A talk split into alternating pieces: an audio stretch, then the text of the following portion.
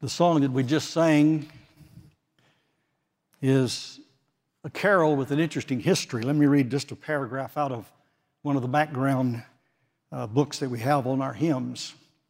It all began on December 24th, 1818, in the little village of Oberndorf in the Alpine section of Austria. When it was discovered that the organ at St. Nicholas Church would not function and the music planned for the Christmas Eve service could not be used, Father Joseph Mohr, the assistant priest, decided to write a new song to be used instead. He prepared the text and asked the acting organist, Franz Gruber, to compose the tune. The resultant composition, written for two voices and a guitar, was sung in the service that evening. And then later, a man came to fix the organ.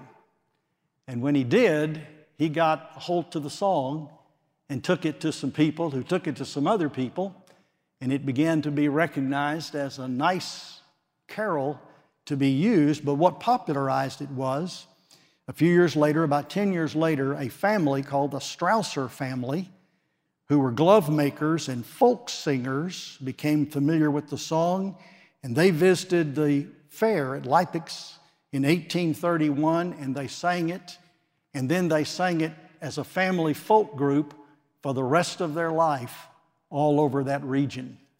So, what we have in this carol is the beginning of guitar driven congregational singing. and it's a guitar song, it has three chords a tonic, subdominant, dominant seventh. That's the only chords that you need to play this song in any key on a guitar and it's one of the favorites. It's a beautiful one. And it has some phrases, even though it's a simple verse, it has some phrases that provide for us some things to look at this morning. I'll mention a couple of them. One is in the very first stanza round yon virgin mother and child. We're going to talk about that scene of the mother with the child. And then it also mentions, Alleluia to the King. Christ the Savior is born. Christ the Savior is born. And it speaks of redeeming grace. Redeeming grace.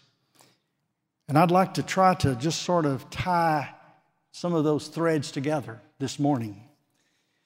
Uh, if we were making a movie, we would have a scene. And the scene would be that scene that we see all the time the creche. It would be the scene of the stable and the animals, the manger with the straw, and with the baby Jesus there, and his mother Mary, Father Joseph, there in that place, little stable in the town of Bethlehem which is the city of David, about six miles south of Jerusalem. So here's the scene the scene is the picture of a woman holding a baby in the town of Bethlehem. But that's not the first place we've seen that scene in the Bible. Turn with me, if you would, to the book of Ruth page 224 in your Pew Bible. If you have not brought your own, 224, and I want to show you this exact scene from the Old Testament. Ruth, you remember, is a story written in the time of the judges, and you're familiar with the story. I won't tell it, but I will tell you that Naomi has gone into Moab, the land of Moab, when there was a famine. She's lost her husband and her two sons. Her two sons have married Moabite women and one of them stays behind, and one of them, Ruth, her daughter in law, returns with her back to the little village of Bethlehem. Ironically, the town of Bethlehem means house of bread. And they had left the house of bread to go into Moab during a famine.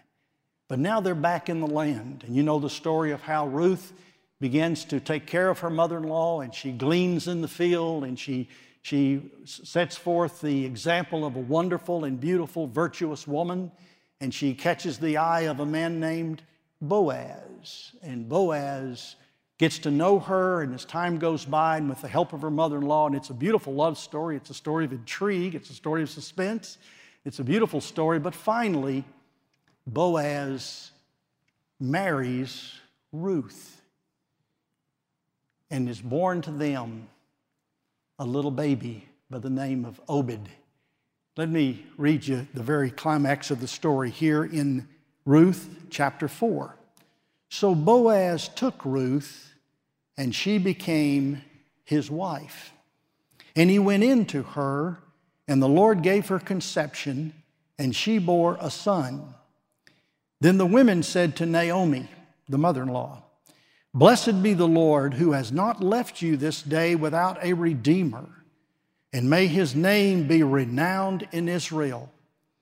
He shall be to you a restorer of life and a nourisher of your old age. For your daughter in law, who loves you, who is more to you than seven sons, has given birth to him. Then Naomi took the child and laid him on her lap and became his nurse. Here's a woman holding a baby in the town of Bethlehem. And the women of the neighborhood gave him a name, saying, A son has been born to Naomi. They named him Obed. He, Obed, grew up to be the father of Jesse who was the father of David, who became the king. Isn't that a beautiful story? Isn't that a beautiful scene? Well, everything we know about Jesus, we know from the Old Testament. And everything we know about the Old Testament teaches us that God is writing the script that is leading to the redemption of His people. And this is exactly what's going on here. What has caused this scene to take place is a practice in Israel that was God given. It was a practice called the kinsman redeemer, the Goel in the Hebrew. The kinsman redeemer was someone in the family who would act to meet a situation that somehow redeemed or restored the family. It was part of Old Testament family law. The kinsman redeemer would reclaim a right that had lapsed or something that had been lost. He would do it for the family honor. He would do it to save possessions or even to reclaim or to, to avenge a life, to reclaim a field or an inheritance. And this is who Boaz was. He was a kinsman to Naomi's husband. He was not the nearest kinsman, there was one nearer than he. But the, uh, the one nearer than he decided he would not act. It would be too costly for him to act to redeem this family. And so Boaz stepped up and redeemed Naomi's family by taking the daughter in law, marrying the widow, bringing about offspring and lineage to the house giving them a heritage, restoring their property.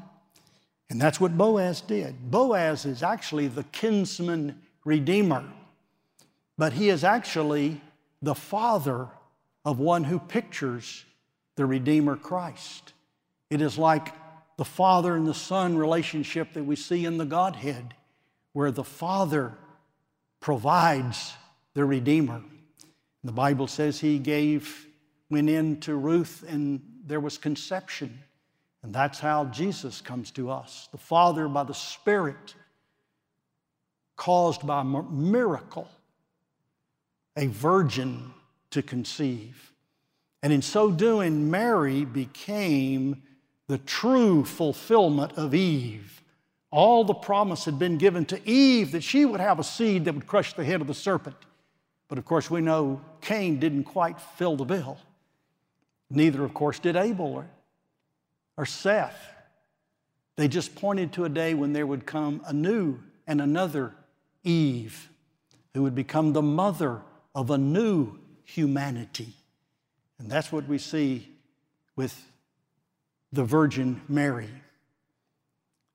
And the child, Obed, the little baby that's born, the very word Obed means servant.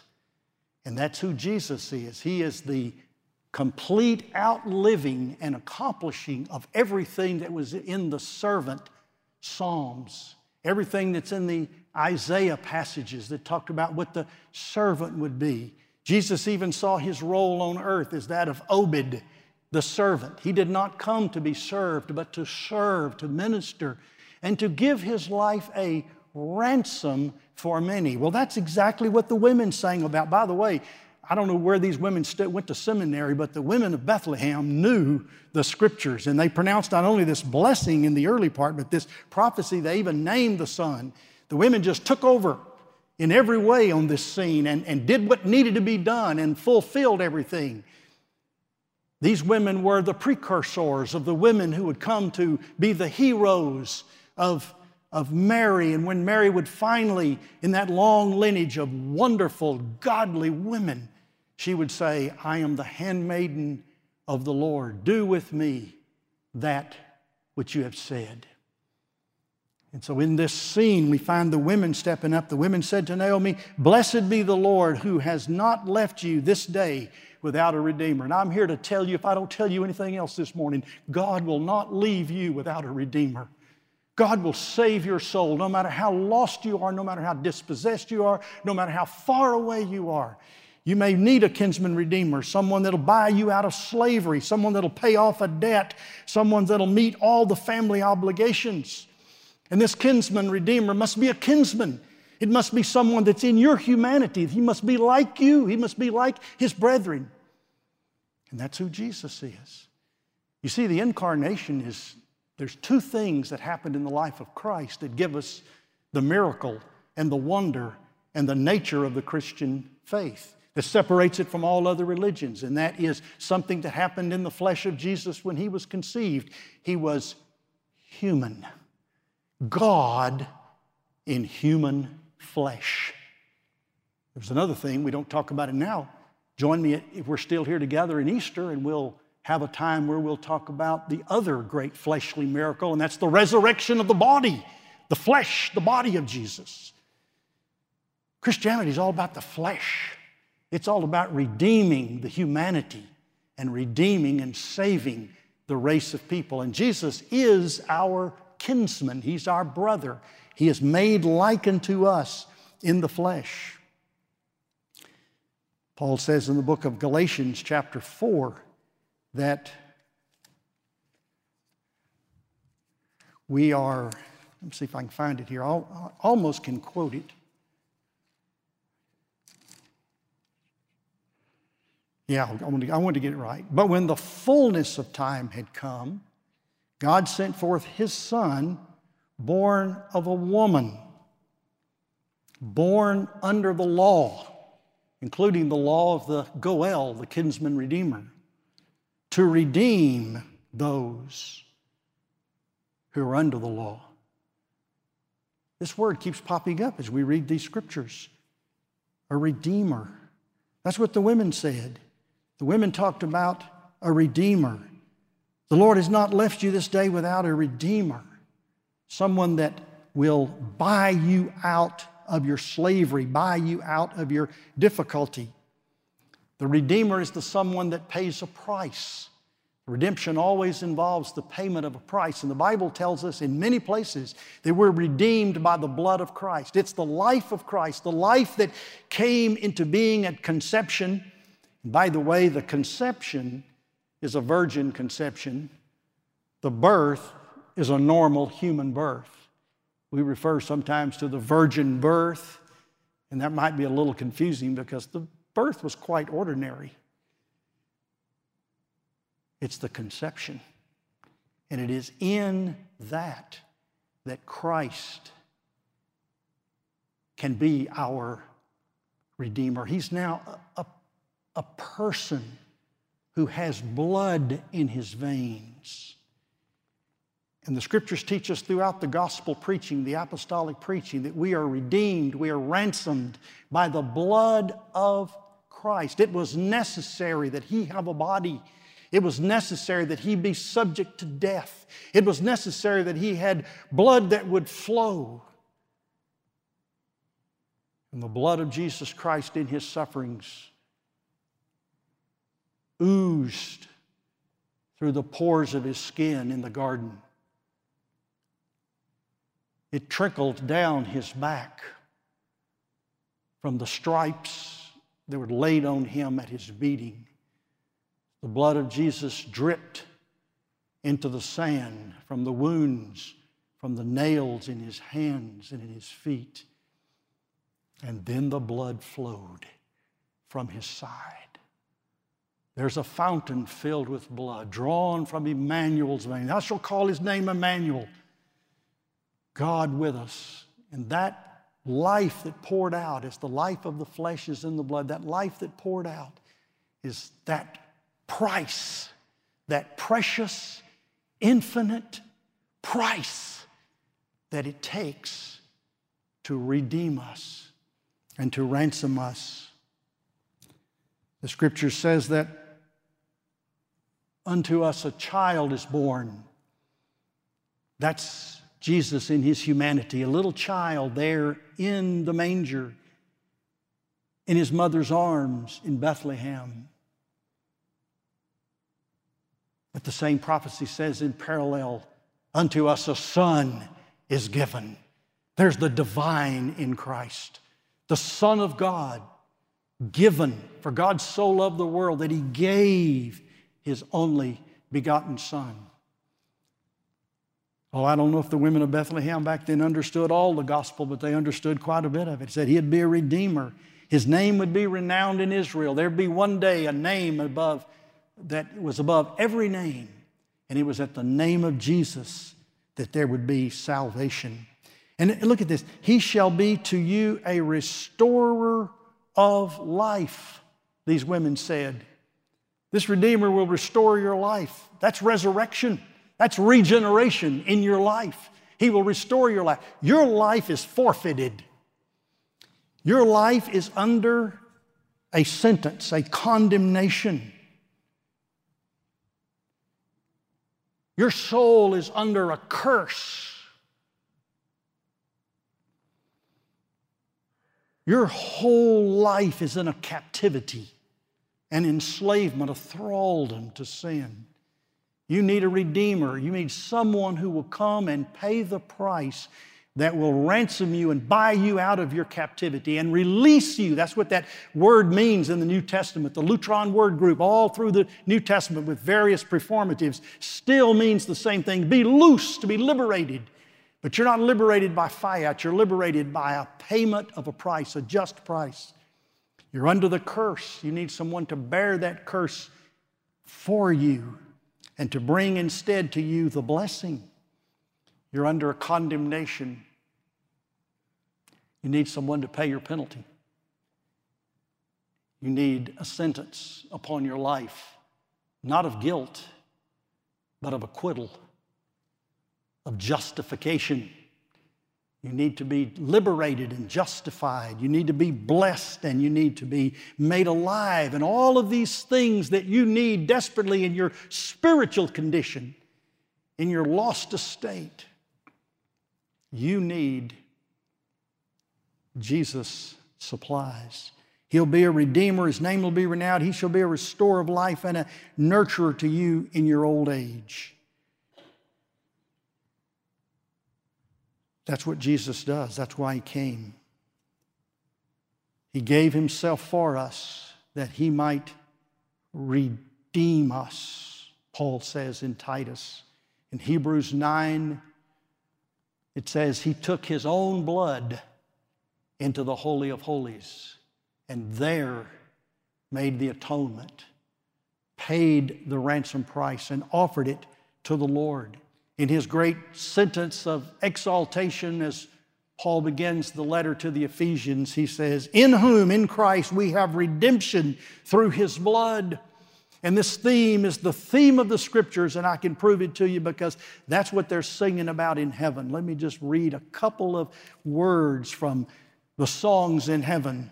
And the saints sang a new song, saying, Worthy are you, for you were slain, and by your blood you ransomed people for God from every tribe and language and people and nation. And you have made them a kingdom and priests to our God, and they shall reign on earth. A doxology in the first chapter of Revelation says, From Jesus Christ, the faithful witness, the firstborn He's the firstborn of many brethren. He's the firstborn of all creation. And by his resurrection, he's the firstborn from the dead. That's what it says here the firstborn from the dead and the ruler of the kings of the earth. To him, to Jesus. Listen to this. When I read these two verses, I'm done. Listen to this. To him who loves us and has freed us, liberated us from our sins by his blood, and made us a kingdom, priests to God and Father. To him be glory and dominion forever and ever. Amen.